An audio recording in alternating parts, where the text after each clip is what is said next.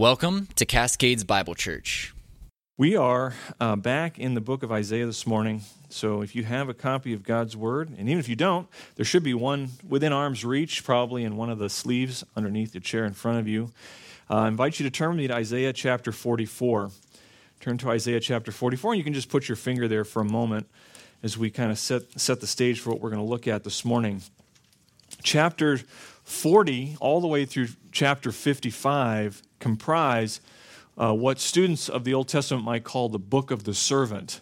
The, it's referred to uh, in Old Testament scholarship as, the, as this book of the servant. And these chapters bear the title because there are, there are four distinct, ser- what are called servant songs uh, scattered throughout these chapters. Each one of them is describing some aspect, some, some dimension of God's personal agent, this individual who will be empowered by the Spirit of God to, to carry out his saving work and his purposes for Israel and Judah, but not just for Israel and Judah, but also for the nations. The first song, we actually saw it last Sunday in chapter 42, and you, you read uh, this description of the Lord's servant in verses um, 1 to 4 of chapter 42. There's a second servant song in chapter 49 in verses 1 to 6, a third in chapter 50, verses 4 to 9. And then there's also a fourth and most probably most well known servant song in chapter 52, all the way into chapter 53. That's, that's one that we know well. The Lord's servant, as we look at these different references, uh, Isaiah tells us he is the one who brings justice to the nations. He's the one who hears the Lord's word. He's one who walks in perfect obedience to his heavenly Father. Uh, he is one who gives life as a, gives his life as a substitutionary sacrifice in the place of sinners. And in the end, he rises from the dead triumphant over death and hell and actually purchases and redeems a people for himself from every tribe and tongue and people and nation. We know him to be none other than the Lord Jesus Christ, God in human flesh. Um, Hebrews describes him as the radiance of the Father's glory, the exact representation or image or icon of the Father. But you and I have the benefit of hindsight. As we look at these Old Testament passages, you and I have the benefit of hindsight. Jesus' life, his, his death, his, his, well, ministry, his death, and his resurrection, that's all been given to us, that's been attested to us uh, through independent eyewitness testimony. That's what we're looking at in Equipping Hour. We're, we're surveying the New Testament and we're looking at the Gospels right now. You know, all that Jesus said, all that he did, all that he fulfilled is that's all recorded for us. And, and not only is it recorded for us, it's explained to us. The apostolic witness of the early church is recorded and, and, explained and handed down to us in what we call the New Testament, the 27 books of the New Testament. So when we when we come to a passage like uh, or passages like 40 to 55, we can't unsee Jesus. He's everywhere. Of course, he's the lamb of God who was pierced through for our transgressions right? Of course, he's the chosen one in whom the Father's soul delights. Of course, he was numbered with the transgressors.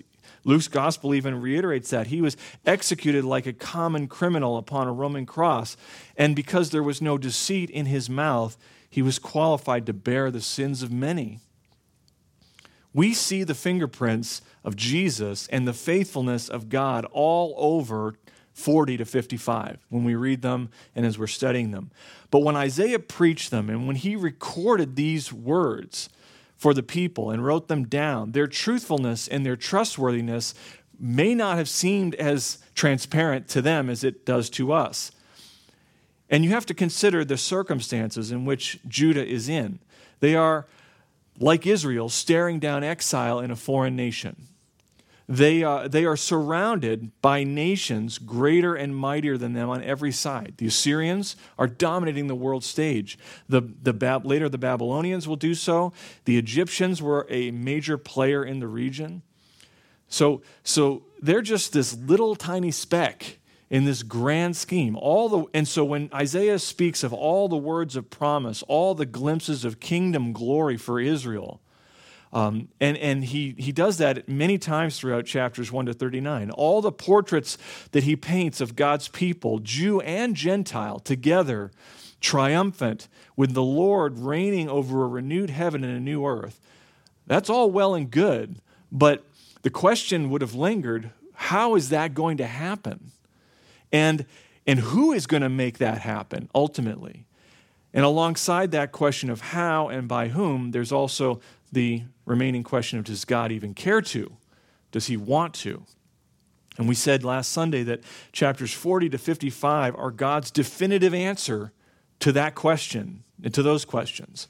Because in these chapters, Isaiah details in advance how he's going to deliver Israel nationally and how he's going to deliver them spiritually.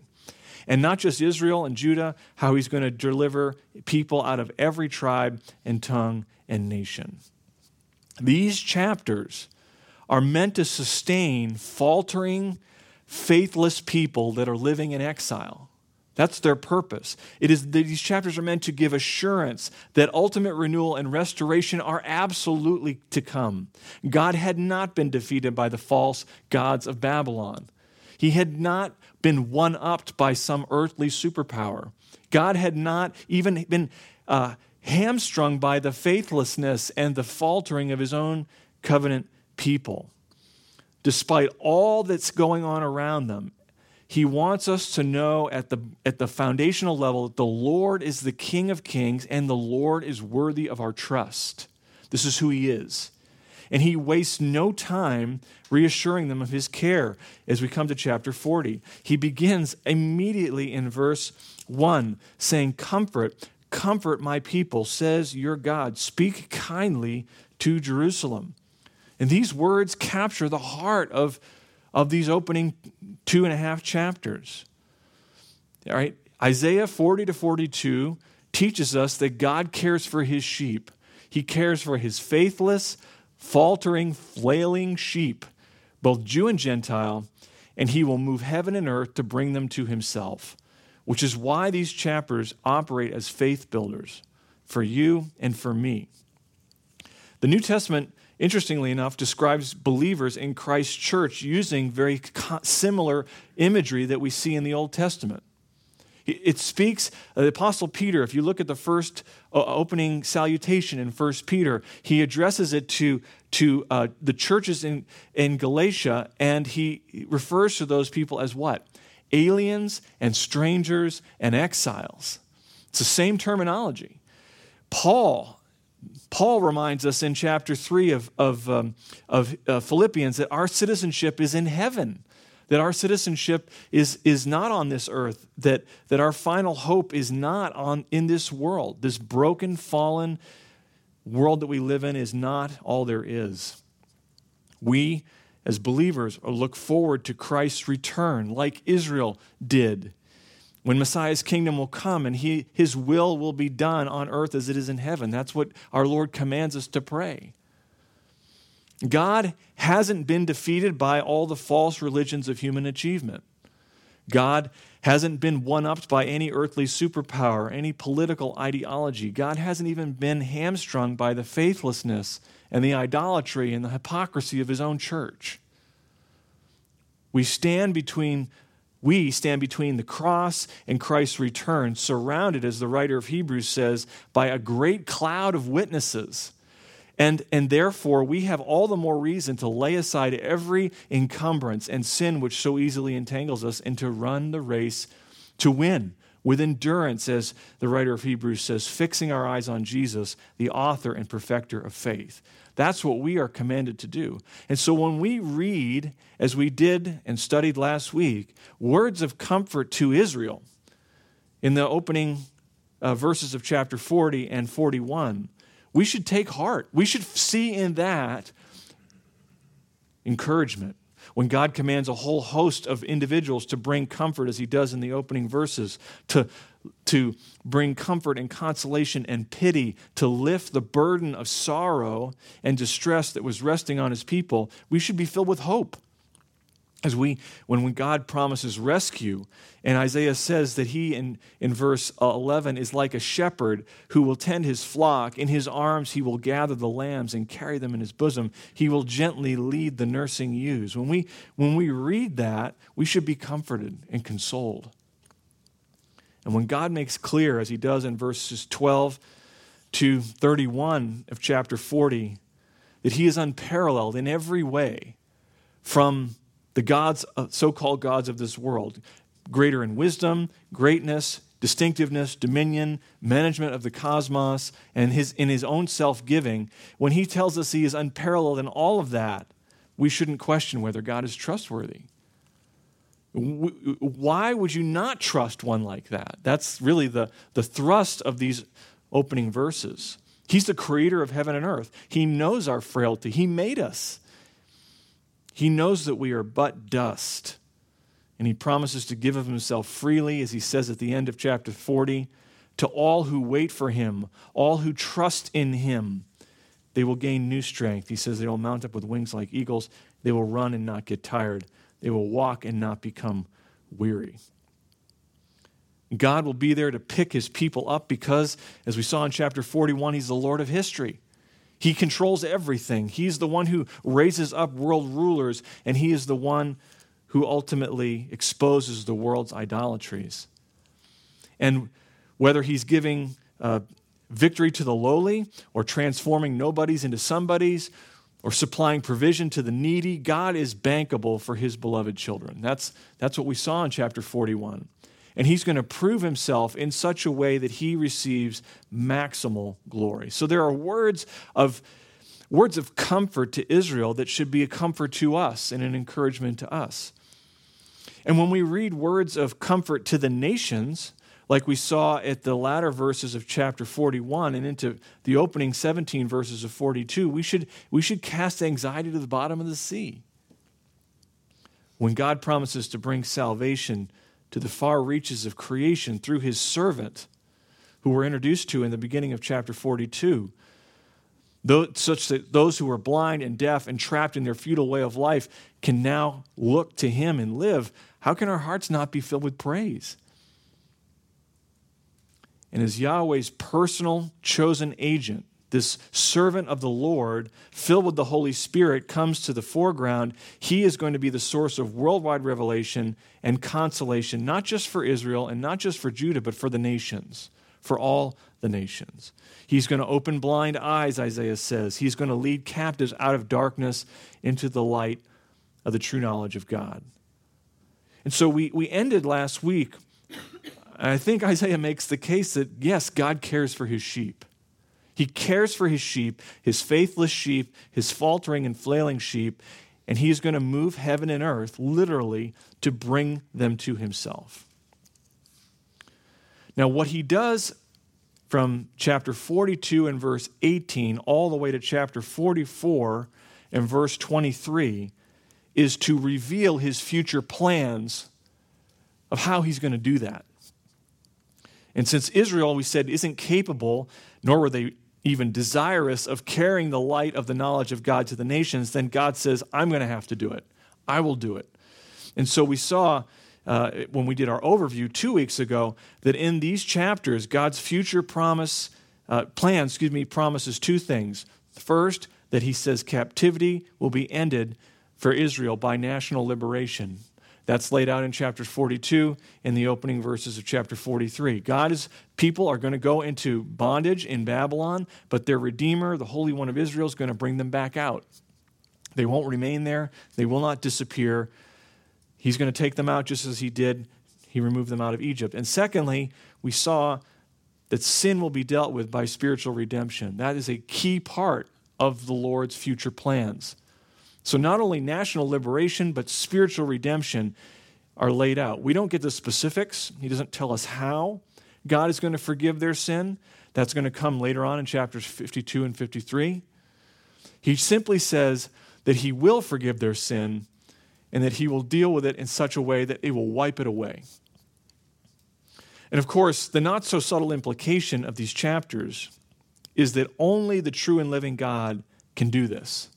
Only a, only a God who is, who is alive and, and lives and is superior to all other, all other gods could possibly lead them out of bondage, could possibly lead them out of, uh, uh, out of sin's curse, and, and obviously no idol is ever going to be able to tell them that before it happens. Now, what we want to look at this morning is the content that centers around chapters 44 to 48, where God details the national liberation part of his future plans. That's what we want to consider this morning. God is going to raise up a Gentile ruler and a Gentile king to be the one through whom Israel's national deliverance in a, in a, uh, in a preliminary way will come to pass. And that's what we're going to see this morning. And there's a lot we could look at in these chapters. And, and so, what I want to do this morning is zero in specifically on the final verses of chapter 44 and the first eight verses of chapter 45, where Isaiah wants us to consider and understand that earthly events are the outworking of heavenly decrees. That earthly events are the outworking of heavenly decrees. In other words, God knows the future, God reveals the future, and He controls the future in its every detail such that His purposes will be established. And so that's, that's really kind of the key takeaway from this text that earthly events are the outworking of heavenly decrees. And we're going to see that in kind of three, three parts. First, in God's promise to deliver them out of bondage, out of captivity. Secondly, in his personal designation of Cyrus as the one to do that. And thirdly, in his providential determination to make it so. So you can kind of use that as a, as a preliminary roadmap outline for our text study this morning. We're going to see that earthly events are the outworking of heavenly decrees by God's promise to deliver his personal designation and his providential determination to make it so. So I want to look particularly at chapter 44, and I want to look at beginning in verse 24. And in these verses, from 24 to 27, we learn that earthly events are the outworking of heavenly decrees on account of God's promise to deliver them. He's going to lead them out of bondage. Now, throughout this whole section, Isaiah is, still kind of answering implicitly the question is, is the Lord truly God? Is the Lord truly the one true and living God? And the way he answers that question is to show over and over and over again that God knows the future and God controls the future. In other words, because he knows all things and causes them to come to pass, right? He must be God. Whoever knows the future, whoever can control the future and turn it where he needs it to go at any time, that is the one who's sovereign and that is the one who is truly God. Notice how he begins in verse 24. Thus says the Lord, your Redeemer, and the one who formed you from the womb. We'll stop right there for just a second. Isaiah's the messenger here, right? It's, this is Isaiah's words, but it's God who's ultimately speaking. Thus says the Lord. And the way he identifies himself here is critical. God refers to himself as your Redeemer, the one who formed you from the womb. This word, this reality that the Lord is a Redeemer, is a, is a rich, rich truth. And I, I fully intend in the not too distant future to preach a topical message on just that reality. It is such a, such a rich theme of Scripture. The Lord is a redeemer. And a, and a, kinsman redeemer in that culture was a technical term for a next of kin who had the right to take his helpless relative's need upon himself as if it were his own. That's what a redeemer does. A redeemer is frequently translated, this word redeemer can also be translated as avenger in the, in the Old Testament. If someone took the life of another person, the redeemer was the closest family member of that victim who had the right to pursue the murderer of his relative. The whole concept of a redeemer dramatically shines a spotlight on the substitutionary nature of the relationship between the Redeemer and the redeemed. Right, one being dead, or sometimes just helpless in debt, would be acted, uh, would, this Redeemer would act in their place in their place, in their stead. The place of a kinsman redeemer was something that no one should um, cut in line to grab hold of and, and, usurp. And you see that in the book of Ruth, right? Boaz says, I, I'm not the closest relative. I can't intercede here. He had to wait for the other relative to uh, kind of pass on that. And and so at, at, the same time, it is a right rather than a duty. So it emphasizes the free choice of the one who comes forward as the Redeemer. They don't have to do it, they choose to do it. so when God identifies himself, as he does here in the text, as the Redeemer of his people, he is saying, You are my family. I've chosen freely to identify myself with you as my next of kin, and I'm taking your needs upon myself as if they're my own. I am the mighty, and I will act in your place who are helpless to pay the price. God is reminding them that as his next of kin, having formed them, he says, from the womb, that he has lovingly pledged himself to take and to carry their every burden as if it was his own. The Lord isn't just Israel's Redeemer, though, he's our Redeemer also. And that's what we need to remind ourselves of. In Titus, in chapter 2, verses 13 and 14, Paul describes Jesus as our great God and Savior who gave himself up for us to redeem us from every lawless deed and to purify for himself a people for his own possession, to make us part of his family. That's ultimately what he did.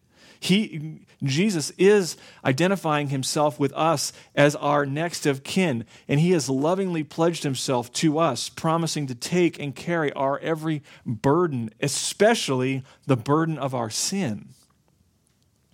And he carries it on himself as if it were, as if it were his own. He has acted in our place. He has cleansed us, He has purified us, and He's empowering us to live for Him, to be zealous for good deeds by His Spirit. And that is, that is, is true for Israel as it is for the believer in Christ today. But coming back to the text, Isaiah says, The Lord is your Redeemer. He is the God says, I am the one who formed you from the womb. I, the Lord, and the maker of all things, stretching out the heavens by myself and spreading out the earth all alone, causing the omens of boasters to fail, making fools out of diviners, causing wise men to draw back, and turning their knowledge into foolishness, confirming the word of his servant and performing the purpose of his messengers. God says, I'm in charge of everything. I'm in charge of it all. He causes the omens, or literally the signs of false prophets, to fail. When a false prophet goes out there and makes these bold but wrong claims, they are not considering their creator. They don't have any control over the universe, and they are not aligned with the creator of all things. God says, I'm the one who thwarts their predictions and exposes them for the hucksters that they truly are. I'm the one who makes diviners and the world's wise men who've chosen a path of foolishness, I'm the one who makes them play the fool.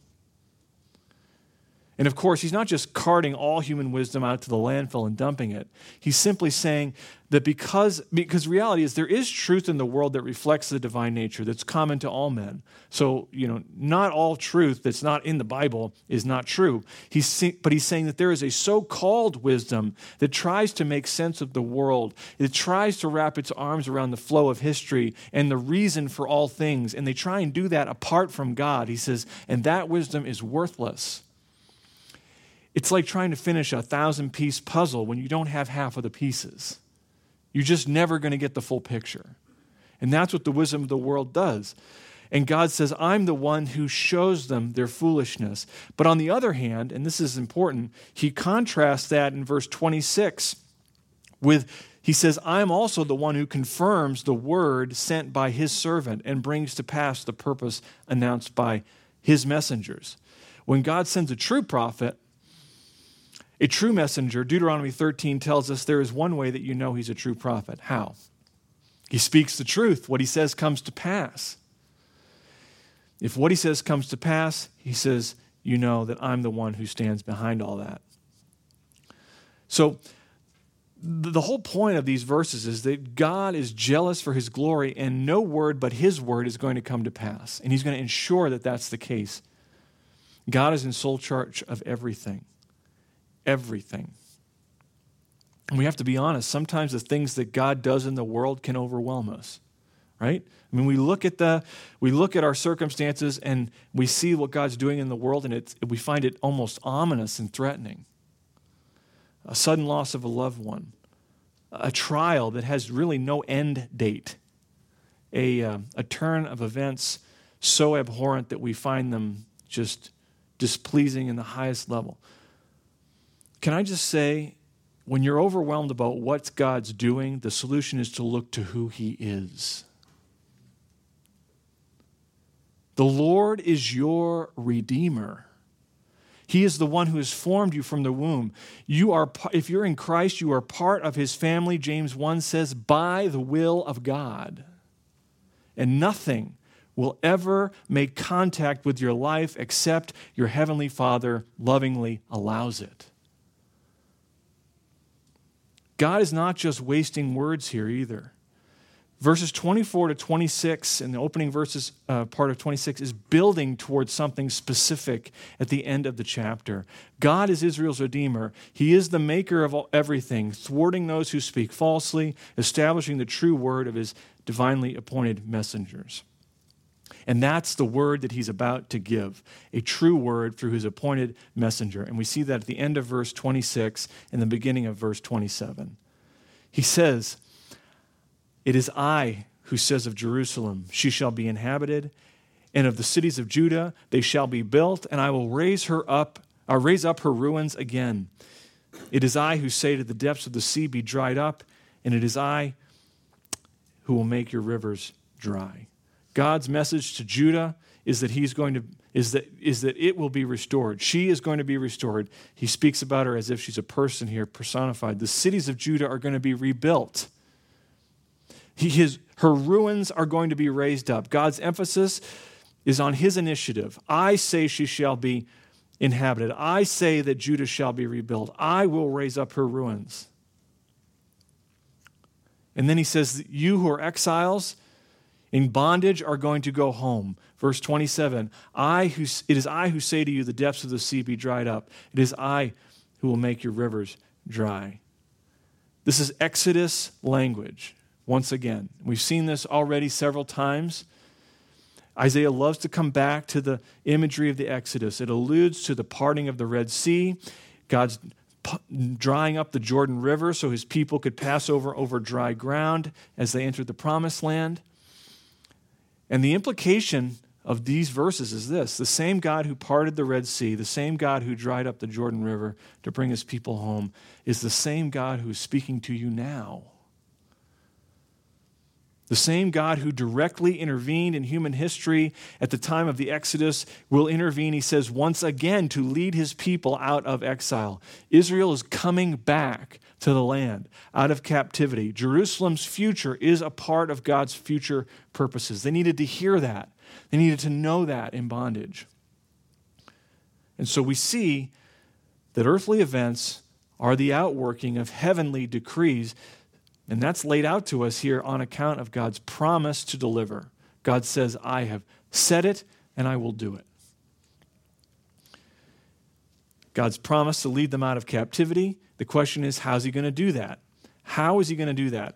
And that leads to the second point that we want to look at. Earthly events are the outworking of heavenly decrees on account of God's personal designation of Cyrus. God's personal designation of this individual Cyrus. Israel's message reaches, uh, excuse me, Isaiah's message here reaches an apex in verse 28 in the opening verses of chapter 45. Not only is God promising, yeah, I'm going to deliver you, he tells them who that deliverer will be, and he names him personally. Look at verse 28. He says, I'm going to rebuild Jerusalem. I'm going to raise up her ruins. I'm going to part the seas in, a, in an Exodus like movement back to the land. And then, verse 28 it is I who says of Cyrus, He is my shepherd, and he will perform all my desire. And he declares of Jerusalem, She will be built, and of the temple, your foundations will be laid. God names him in advance Remember, Isaiah is maybe 140 years removed from the time of Cyrus. It's not, now, it's not enti- entirely unprecedented for God to name someone uh, before they come into the scene. God names the uh, Josiah in First uh, First uh, Kings chapter 13, he uses a nameless prophet to say that Josiah will come as a future king. Uh, he, and even in the New Testament, we see uh, a word given that uh, Ananias was going to be the person that Saul was going to, of Tarsus, was supposed to meet up with, and he's named before he even meets him. But here again, some 140 years beforehand, God personally designates Cyrus, this future king of the Persian Empire, as his shepherd who will bring the Lord's will to pass.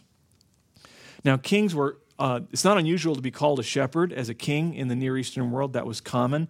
In fact, Cyrus's name in Elamite means shepherd. So there's likely a little bit of a play on words here by Isaiah. He says he names him, but he also speaks of him as the Lord's shepherd. So God reveals that this future individual, Cyrus, is going to issue a, a royal decree and that the exiles will come back to the land, that the temple will be rebuilt. And of course, as we look at the book of Ezra Nehemiah, what do you see?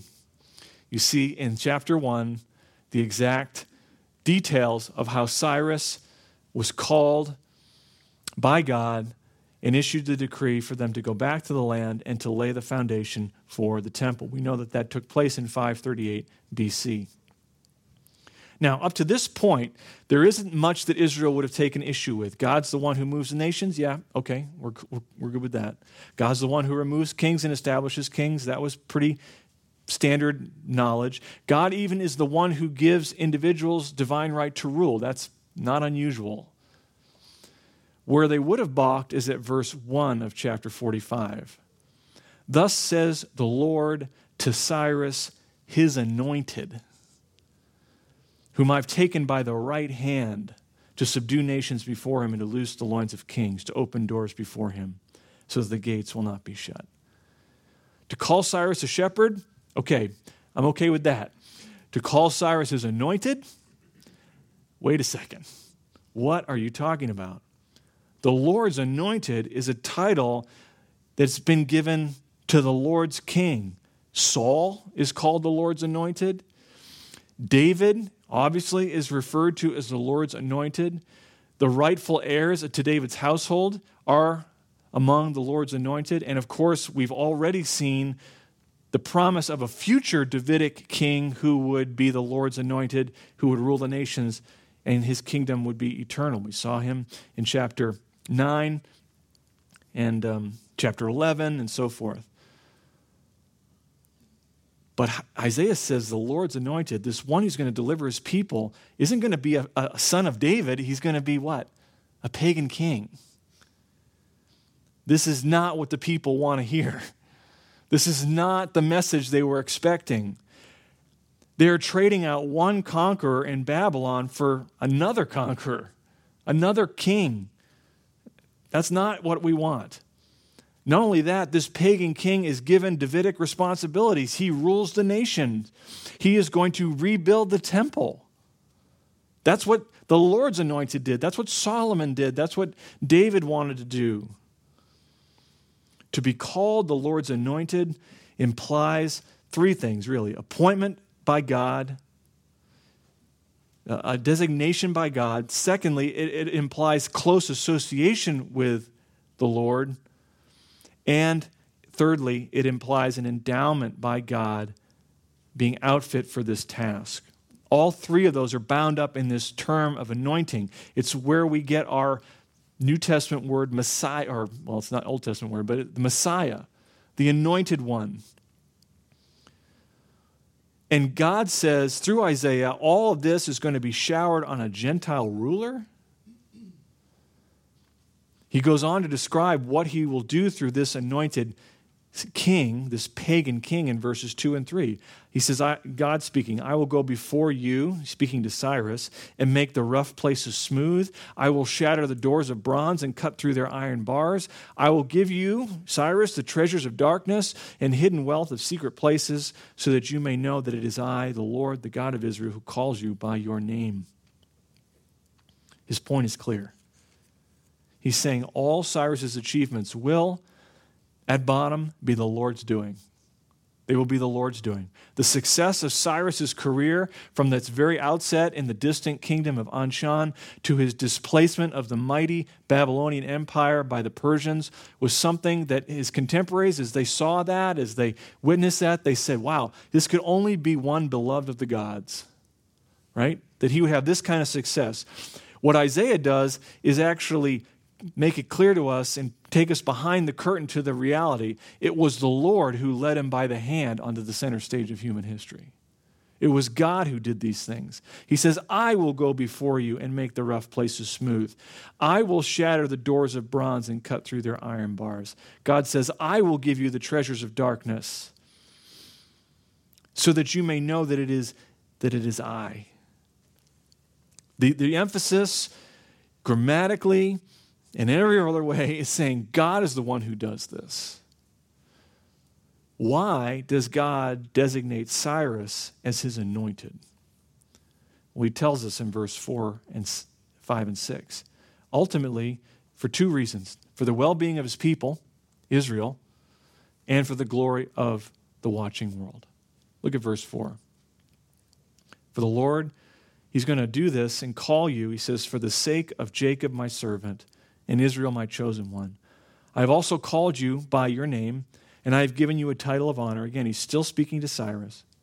Though you have not known me, I am the Lord, and there is no other. Beside me, there is no God. I will gird you, though you have not known me, that men may know from the rising to the setting of the sun, that encompasses the whole globe, that there is no one besides me.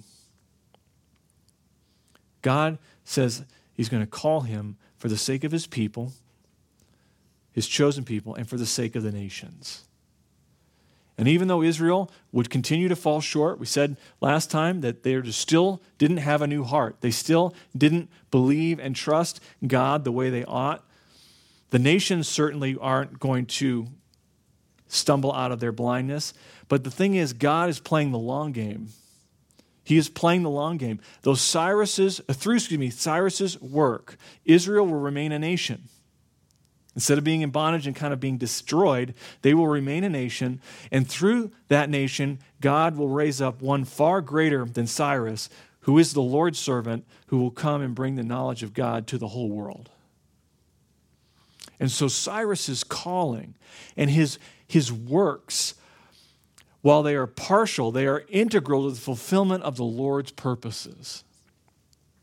And so, yet again, we see here in these verses that earthly events are the outworking of heavenly decrees. Cyrus is called by God. He is empowered by God. He is, he is anointed by God to accomplish his purposes.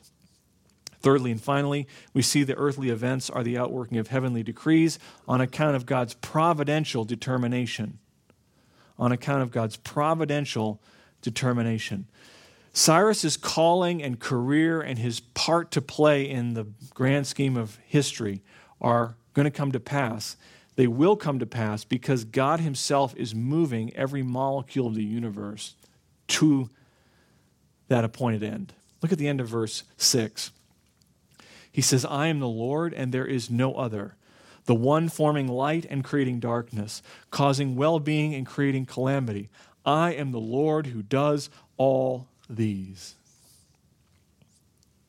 Our God has his hand inside the movement of all of life regularities, all of life's regularities. You see that, right? He speaks of light and darkness.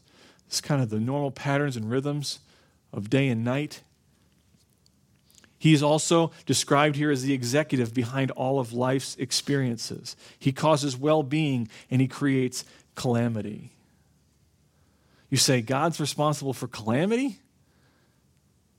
God's behind calamity? And that's what the text says.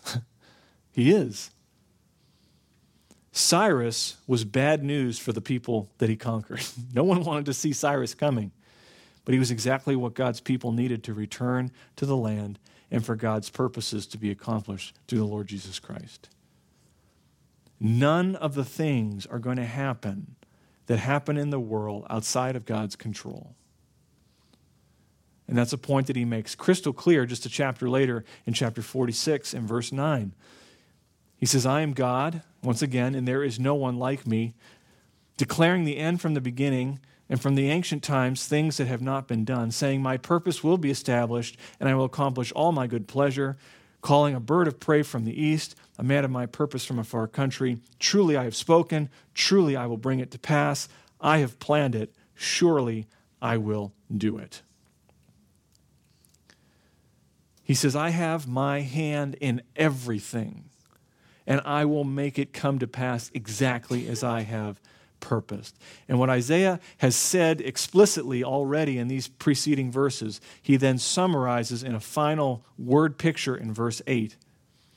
He says, Drip down, O heavens, from above, and let the clouds pour down righteousness. Let the earth open up and salvation bear fruit, and righteousness spring up with it. He says, I, the Lord, have created it. The calling, the progress, the apex of Cyrus's career are all, all God's handiwork. And he says at the end, I am the Lord who, cre- who does all these things. Excuse me, I am the Lord who has created it. In other, you could almost translate it as a, as a perfect, I have created, I think the NAS does this, I have created it. I have determined to create it. In context, God is committing himself to divine, he's committing divine creative power to this whole Cyrus project, all of it, both in the near term and the long term, such that at the end of the day, God's deliverance of his people out of captivity is nothing short of the direct, sole, and unmistakable act of God. And what begins in the mind of God in heaven, like rain falling from the sky, he says it cascades down and brings forth the fruit of righteousness and salvation upon the earth. It's a beautiful metaphor, beautiful word picture. What is he saying? Earthly events are the outworking of heavenly decrees. So, where does that leave you and me? Well, the same God who promised deliverance and the same God who personally designated, and the same God who providentially determined that Cyrus was going to be the one to lead Israel out of bondage, that God still reigns supreme. He is still orchestrating every detail of our lives. He is the one now who is forming light and creating darkness. He is the one who is causing well being. He is the one who is creating calamity. And that, as a believer, should not cause us to recoil, it should cause us to rejoice. Because if God plays the long game when it comes to keeping his promises and saving his people, then we must as well. We must as well. And so the next time disaster and difficulty touch your life and my life, we need to echo the words of Job Shall we indeed accept good from God and not accept adversity? And then we need to be like Job and endeavor by the grace of God in all, it, in all of it not to sin with our lips. If our powerful God can use a pagan king to protect the nation of Israel, or as we read in our scripture reading this morning in Acts, he can use prideful brothers. Remember Joseph's brothers? To preserve his promises to Abraham. If God can use a Roman cross to purify and redeem a people from every tribe and tongue and people and nation like he did with our Lord Jesus Christ, surely, surely he can use our trials for his glory and our good. You say, well, did God keep his promises? Did, did God fulfill his, his end of the bargain? Well, he did. Look at Ezra chapter 1. Ezra chapter 1, in verse 1. Now, in the first year of Cyrus, king of Persia, in order to fulfill the word of the Lord by the mouth of Jeremiah, probably referring to Jeremiah 29, and I think it's chapter 51 where he speaks about some prophetic decrees. The Lord stirred up the spirit of Cyrus, king of Persia, so that he sent a proclamation throughout all his kingdom and also put it in writing, saying, Thus says Cyrus, king of Persia, the Lord, the God of heaven, has given me all the kingdoms of the earth, and has appointed me to build him a house in Jerusalem, which is in Judah. Whoever there is among you of all his people, may his God be with him. Let him go up to Jerusalem, which is in Judah, and rebuild the house of the Lord, the God of Israel. He is the God who is in Jerusalem. Every survivor, at whatever place he may live, let the men of that place support him with silver and with gold and with goods and with cattle, together with a freewill offering for the house of God, which is in Jerusalem. This is 140 years later. God keeps his promises, God fulfills his word, God accomplishes his will according to all his good pleasure, and none, none can stay his hand. And that's the message that we need to take away from this text this morning. And next week, we're going to see how he not only will promises to liberate Israel nationally, but that he will ultimately redeem them spiritually as we look at chapter 53. Let's pray. Father, we thank you for this comforting truth that you are in control of all things. Lord, we know there are people out there that would reject this reality. They, they want us to think that they have the ultimate control over their decisions and all that's happening around them. But Lord, both life experience and the Word of God confirm for us that, that we have no control over anything. And um, what a comfort to know that even, even calamity, dis- disaster that might befall us uh, for your people is nothing that we need to um, uh, be fearful of. We don't need to be anxious of that, but we can look to you and trust that even in the midst of that, that we can accept adversity from your hands and trust you, and uh, we can take you at your word. Lord, help us to herald that good news, that message. May it only confirm for us the realities that, that we can take your word. You are bankable for your beloved children. Lord, help us remember that today and this week as we walk with you in Jesus' name. Amen. Thank you for listening. We hope you've been encouraged by today's message. For more information or more messages like this, visit us at cascadesbiblechurch.com or subscribe via your favorite podcast app.